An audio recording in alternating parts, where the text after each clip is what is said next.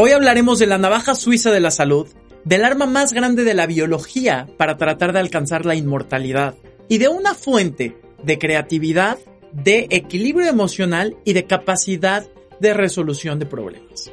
Hoy hablaremos de por qué dormimos, Why We Sleep, el libro de Matthew Walker. Libros y dinero. Basically,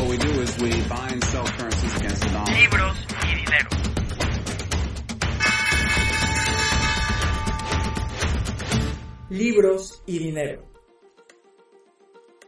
Algo muy importante, el no dormir no es una necesidad biológica intercambiable. Culturalmente hemos promovido muchísimo la idea de hay que trabajar más duro, hay que echarle ganas, incluso si no puedes dormir, sigue adelante. Esa idea es nefasta y esa cultura en la cual desechamos el dormir como si fuera algo irrelevante es muy dañina. Entonces te voy a dar algunas razones en temas de salud para que valores el dormir con la importancia que tiene. El no dormir bien incrementa la tasa de infartos. Es una causa de enfermedades mentales como Alzheimer y tiene un factor de correlación elevado con algunos tipos de cáncer. Es más, la Organización Mundial de la Salud ha declarado que los trabajos nocturnos son un riesgo cancerígeno. Así de grave es el no dormir. Ahora, si esto de la salud no te mueve, hablemos de productividad.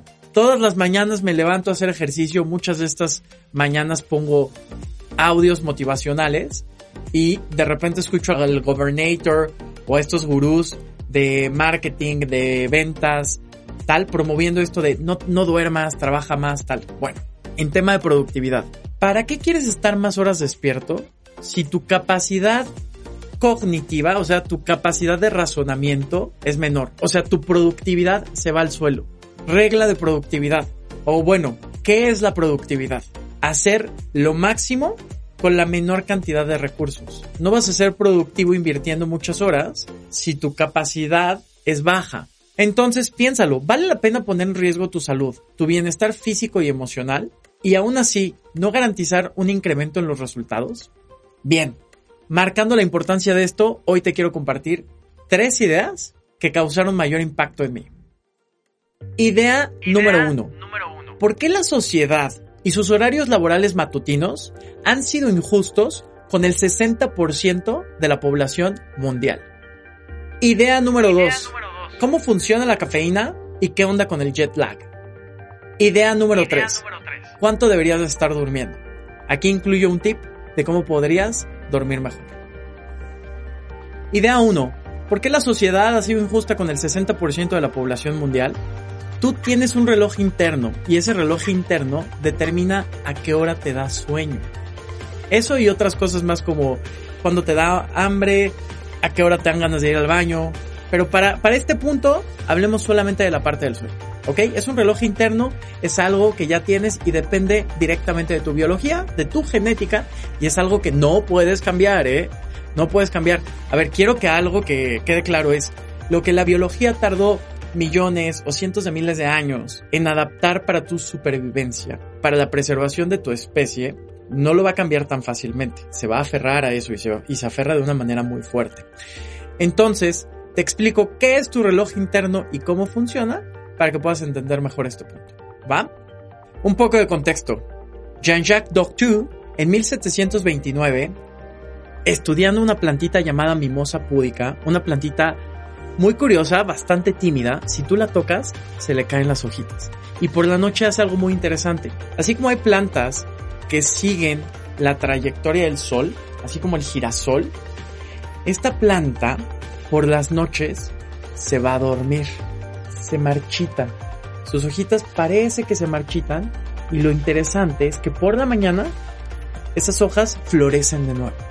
Entonces, Jean-Jacques se preguntó si este ritmo circadiano, el ritmo circadiano es ese reloj interno, sería independiente a estímulos externos o no. Y entonces aisló a la mimosa púdica. La puso en un cuarto en la cual no tendría impacto de los rayos del sol y entonces la observó. Y lo interesante fue que cuando era de noche, esta plantita marchitaba sus hojas y por la mañana volvía a florecer. Ahí descubrió que este ritmo circadiano, ese reloj interno, era independiente de estímulos externos. Ahora, la pregunta es, ¿qué pasa con tu reloj interno? ¿Es independiente de estímulos externos así como el de la mimosa púdica o no? Pues, gracias a la ciencia, hoy tenemos una respuesta. El profesor Nathaniel Claytman de la Universidad de Chicago y su asistente Bruce Richardson hicieron un experimento en la cueva del mamut. Ese experimento consistió en encerrarse durante muchas noches, aislados de cualquier estímulo externo, y medir sus ritmos circadianos, relojes internos. Hubo dos descubrimientos. El primero, interesante, coincidió con este descubrimiento de la mimosa púdica. Nuestro reloj interno es independiente de estímulos externos, ¿Qué quiere decir que el cambio de temperatura en su cuerpo, que el momento en el cual sentían eh, una necesidad de estar despiertos, eh, la hora a la cual les daba hambre, todo esto funcionaba como un relojito y era bastante preciso. Bastante preciso, pero curiosamente el segundo descubrimiento es mucho más profundo, mucho más rico e interesante. Es, aunque era preciso, no era exacto a un día de 24 horas. De hecho, existía una variación de más o menos 15 minutos. Y esta variación podrá ser diferente dependiendo de la edad de la persona. Pero a qué voy? Tu ritmo circadiano se ajusta todos los días, más o menos 15 minutos, y esto lo logramos hacer gracias a estos estímulos externos. ¿Ok? 15 minutos es algo que es manejable. ¿Va? Después vamos a hablar del jet lag y ahí vamos a ver qué onda con el jet lag y qué implicaciones tiene esto.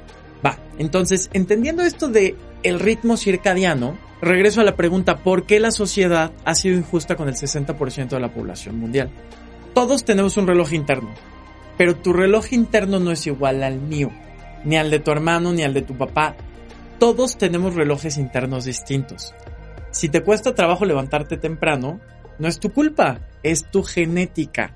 Te lo voy a explicar con teoría evolutiva, biología. Recordemos, lo que hace la biología para preservar tu especie lo va a mantener, se va a aferrar a ello. Imagínate antes cuando vivíamos como cazadores recolectores. ¿Qué pasaba si todos nos íbamos a dormir a la misma hora? Teníamos un periodo de vulnerabilidad de 8 horas, pues bastante peligroso para la especie. Entonces, ¿qué ocurre? La biología generó distintos relojes internos para que a algunos les diera sueño antes y a otros después. Entonces existe gente que son como gallos madrugadores y en la mañana están a tope. Otros que se levantan un poquito más tarde y existen los búhos nocturnos. ¿Ok? Esto biológicamente existió para preservar a la especie. Entonces nuestro periodo de vulnerabilidad en el cual todos estábamos dormidos era mucho menor. Ahora, no solo es que estés dormido despierto, porque tal vez tú me puedes decir, ok, soy un búho nocturno, pero llevo años levantándome a las 5 de la mañana y, e incluso un amigo me convenció del 5 a.m. Club. Pero analiza si eso, si eso te está funcionando bien. ¿Por qué? Porque no solo es el estar despierto, tu ritmo circadiano marca incluso en qué momento tienes tu capacidad de pensamiento al máximo, tu capacidad cognitiva. Existe una zona del cerebro que se llama corteza prefrontal y ahí es donde tienes altos niveles de pensamiento y razonamiento lógico. Esta zona de tu cerebro, si eres un búho nocturno, no se activará hasta en la noche. Entonces, de nada servirá que te levantes temprano, de nada servirá que estés en el 5 a.m. club, porque vas a ser como un celular sin wifi. Ojo, no tiene que ver con intención, o sea, te puedes levantar, puedes estar despierto, pero si tu ritmo circadiano, tu reloj interno no activa esta zona del cerebro que te va a ayudar a tener un pensamiento máximo, pues de nada va a servir que quieras ser productivo a esa hora. ¿A qué voy? La sociedad ha sido injusta. ¿Por qué? Porque 40% de las personas funcionan bien en la mañana. Son estos early birds, estos gallos madrugadores en español. 30% se levantan más tarde y 30% son búhos nocturnos. Entonces, ¿no sería mejor, ya que todos somos diferentes, nuestra genética influye en cómo pensamos y en qué momento estamos al máximo, ¿no sería mejor tener horarios laborales de acuerdo a tu tipo de reloj interno? Horarios laborales de acuerdo a tu ritmo circadiano. ¿Qué te parece? Idea número 2. Aquí vamos a hablar de cómo funciona la cafeína y qué onda con el jet lag. Y voy a aprovechar para que puedas entender ciertas cosas como por qué cuando te vas de fiesta y de repente excedes la hora de la fiesta, al día siguiente a las 11 de la mañana, en vez de que tengas sueño, estás despierto. ¿Ok? Vamos a entender dos cosas. Ya sabemos que uno de, las, de los factores que influye en que estemos despiertos o que no queramos dormir es nuestro reloj interno. Hay otra cosa que va a influir y va a generar presión para que querramos dormir. Esto es un químico. Este químico se llama adenosina. Este químico pone presión de sueño. O sea, cuando pasas muchas horas sin dormir, tu cuerpo tiene muchísima adenosina acumulada y es lo que hace que te dé muchísimo sueño. ¿Ok? Algo interesante. Si tú pudieras ver una gráfica y vieras abajo el ritmo circadiano como el momento en el cual eh, quieres dormir y en un punto, una línea que sube, una línea ascendente, un punto en el cual quieres estar despierto, podrías ver que tal vez a las 9 de la noche eh, ese ritmo circadiano va bajando, ajá, a las 3 de la mañana está por el suelo y de repente sube, como que quieres despertar, el punto en el que sube al máximo tal vez son las 7 de la mañana y eso, ese reloj interno marca que debes de estar despierto. Si en esa misma gráfica pones a la adenosina, la adenosina es una línea ascendente. Algo interesante, estos dos no están alineados. Puedes tener mucha adenosina y tu ritmo circadiano eh, sigue operando. Tu ritmo va a operar siempre de la misma manera, aunque estés despierto. La adenosina se acumula si no duermes. Si no duermes mucho tiempo, tienes muchísimo. Y eso te genera una presión horrible para dormir. Ahora, ¿cómo funciona la cafeína? La cafeína bloquea tus receptores de adenosina. O sea, evita que tu cuerpo sienta ese sueño, esas ganas de dormir profundas. Y te puede generar la percepción de alerta durante un momento. Pero ¿qué ocurre? Imagínate que, que, los receptores impiden que la adenosina sea percibida por tu cuerpo. Pero eso no quiere decir que no exista. Entonces empieza a acumular, acumular, acumular. Si tomas mucho café, bloquea los receptores, pero te va a dar un caffeine crash. O sea, eventualmente vas a sentir toda esa adenosina en tu cuerpo y te vas a sentir de la fregada. Ajá. Otro punto importante, a ver, y soy amante del café. Creo que eso del café hay que tomarlo con responsabilidad. Es, en el libro lo menciona, es la única droga legal que incluso se la damos a los niños. Ajá. Pero tiene un efecto adictivo muy grande. El segundo punto de la cafeína es hay que entender la vida de la sustancia. Esto tiene, tiene que ver con cuántas horas estará activa en tu cuerpo. Y la cafeína tiene una vida de más o menos 8 horas. Entonces, si tú te tomas un café a las 6 de la tarde, esa puede ser la razón por la cual no estés durmiendo en la noche. Después de 8 horas, vas a seguir teniendo esa sustancia activa en el cuerpo. Entonces, ya sabes, si quieres dormir mejor y quieres dormir mejor en la noche, pues evita ese cafecito de la tarde. Es una idea, ¿eh? Yo no trato de decirte qué hacer, pero entender un poquito más de cómo funciona el cuerpo y cómo dormimos. ¿Va? Ahora, siguiente punto. ¿Qué onda con el jet lag? Los motores de jet trajeron movilidad sin precedentes, pero también un estrés biológico impresionante este ritmo circadiano, este reloj interno, solamente tiene capacidad de adaptarse y ajustarse una hora al día.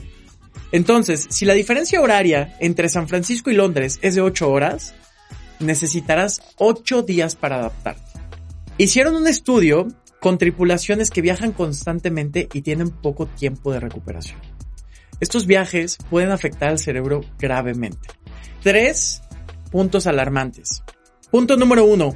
Las partes del cerebro que se encargan de la memoria y el aprendizaje sufren destrucción celular. Punto número dos. La memoria a corto plazo también se ve afectada. Y punto número tres. Una mayor tasa de cáncer y diabetes. Entonces, ya sabes, si vas a viajar o si viajas constantemente, por favor trata, trata, tratemos, yo sé que muchas cosas son inevitables, pero tratemos de que el tiempo de adaptación sea el suficiente. Recuerda, tu reloj interno se puede adaptar una hora al día. ¿Va? El bonus de este punto. ¿Qué pasa? Que cuando vas de fiesta y pasas toda una noche de fiesta, hay un punto en la noche en la cual tienes mucho sueño. Y pasando ese punto, te da como un boost y te sientes con más energía. Esto es por tu ritmo circadiano. Porque recuerdas que te dije que ese ritmo circadiano funciona independientemente de que si estás dormido o no. Si no duermes en la noche y llegas, digamos, al día siguiente a las 11 de la mañana, tu ritmo circadiano o en ese momento te dice, uff, debes de estar despierto. Entonces, aunque tus niveles de adenosina son altos, tu ritmo circadiano en ese momento te dice, despierta. Entonces no sientes tanto esa presión por dormir. Ajá.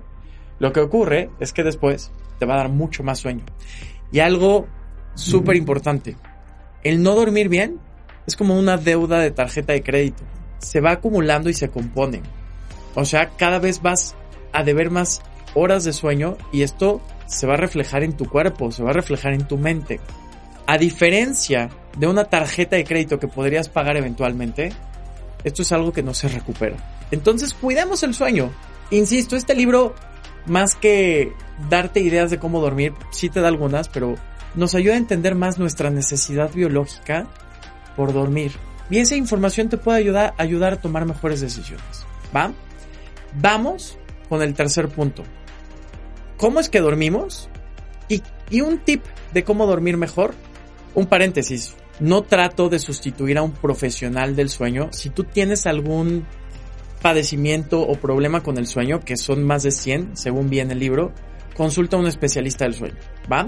Vamos entonces ahora a entender cuántas horas deberíamos de dormir y cómo podríamos dormir, ¿va? Vamos entonces ahora a entender cuántas horas deberíamos estar durmiendo y cómo puedes dormir mejor. Hay un descubrimiento que Matthew Walker nos dice que es discutiblemente el descubrimiento más importante en la investigación del sueño. Y esto se hizo en los años 50 analizando el cómo dormían bebés. A través de la observación se dieron cuenta que en la primera etapa del sueño estos bebés tenían un movimiento ocular intenso. Descubrieron que cuando existe este movimiento ocular intenso, también existe una actividad cerebral muy intensa. Esta etapa del sueño se llama REM, Rapid Eye Movement. Y esta etapa es en la cual se produce el sueño. Ok, también descubrieron que existe otra forma en la cual dormimos. Después de este, esta parte REM, existe la NREM, Non-Rapid Eye Movement. Aquí no hay movimiento ocular rápido, la actividad, la actividad cerebral es mucho más baja y aquí es muy difícil que te despierten, ¿ok? Aquí tienes cuatro etapas, cuatro niveles de sueño. Y conforme vas avanzando progresivamente, que también muy creativamente le pusieron etapa 1, 2, 3, 4 de sueño NREM. Ajá. Conforme vas avanzando en cada nivel, eh, el sueño es más profundo. ¿Va? Y aparte como que te blindas más para que te despierten estímulos externos. Ok, ¿qué es lo interesante de esto? Aquí, aquí te dejo algo que vale la pena que analices. Muchas veces cuando no duermes una hora, piensas que solamente perdiste una hora de sueño. Ajá. Te, te, lo voy a explicar con números. Los seres humanos necesitamos en promedio 5 ciclos de sueño. Cada ciclo tiene 90 minutos. O sea, necesitas 7.5 horas de sueño real en lo que tardas en dormirte y así más o menos necesitas 8 horas en la cama. Estos 5 ciclos de sueño, ambos están compuestos por sueño REM y sueño NREM y sus cuatro etapas. Cada ciclo está compuesto no de manera uniforme por el sueño REM y el sueño NREM. O sea, ¿a qué voy? Hay etapas en las cuales tienes muy poco del sueño REM y mucho en REM. Y en otras, caso contrario. Si tú no duermes la hora en la cual tienes sueño REM, estás perdiendo una parte vital de tu proceso de sueño. Una etapa vital que deberías estar dormido. Ajá, es como si hicieras una dieta en la cual solamente comes carbohidratos y no comes proteína. Ahora, ¿qué es lo que pasa en la noche? ¿Qué es lo que hace esto de dormir? Bueno, ahora, ¿qué es lo que pasa en la noche? ¿Por qué necesitamos dormir? En tema de función cerebral, te lo voy a explicar de una manera simple, tomo el, el argumento de Matthew Walker. Es como si tuvieras un inbox en el cual recibes información. Tu cerebro es capaz de almacenar nueva información y la va almacenando en carpetas y así. Ajá. En la noche es cuando optimizas esta capacidad de almacenamiento y de aprendizaje. Si no duermes bien, es como si tuvieras ese inbox lleno y entonces todo lo que llegue se va, va a rebotar. No vas a recibir nueva información. Es por eso que enfermedades mentales como Alzheimer tienen una relación directa con esto. Entonces, el dormir mejor se está estudiando incluso para poder revertir este tipo de padecimientos. Hoy están haciendo cosas de cómo pueden optimizar el sueño y que mucha gente que tiene este padecimiento se pueda recuperar. Entonces, si tú hoy no duermes bien, estás poniendo en riesgo tu salud cerebral. Eso y muchas cosas físicas. ¿Va? Resumen, hay dos cosas que van a provocarte el querer dormir. La adenosina, que es ese químico que se acumula, y tu ritmo circadiano. Hay dos tipos de sueño, el sueño REM y el sueño NREM, y necesitas cinco ciclos de 90 minutos en promedio. Eso es lo que deberíamos de estar durmiendo los seres humanos, jóvenes, adultos, promedio, adultos, sanos. Eh, puede variar dependiendo de la edad y todo. Esto es una idea general. Ahora, ¿qué es lo que nos dice Matthew Walker para dormir mejor? Nos dice que necesitamos consistencia. Necesitamos dormirnos y levantarnos a la misma hora, sin importar que sea fin de semana. Sin importar.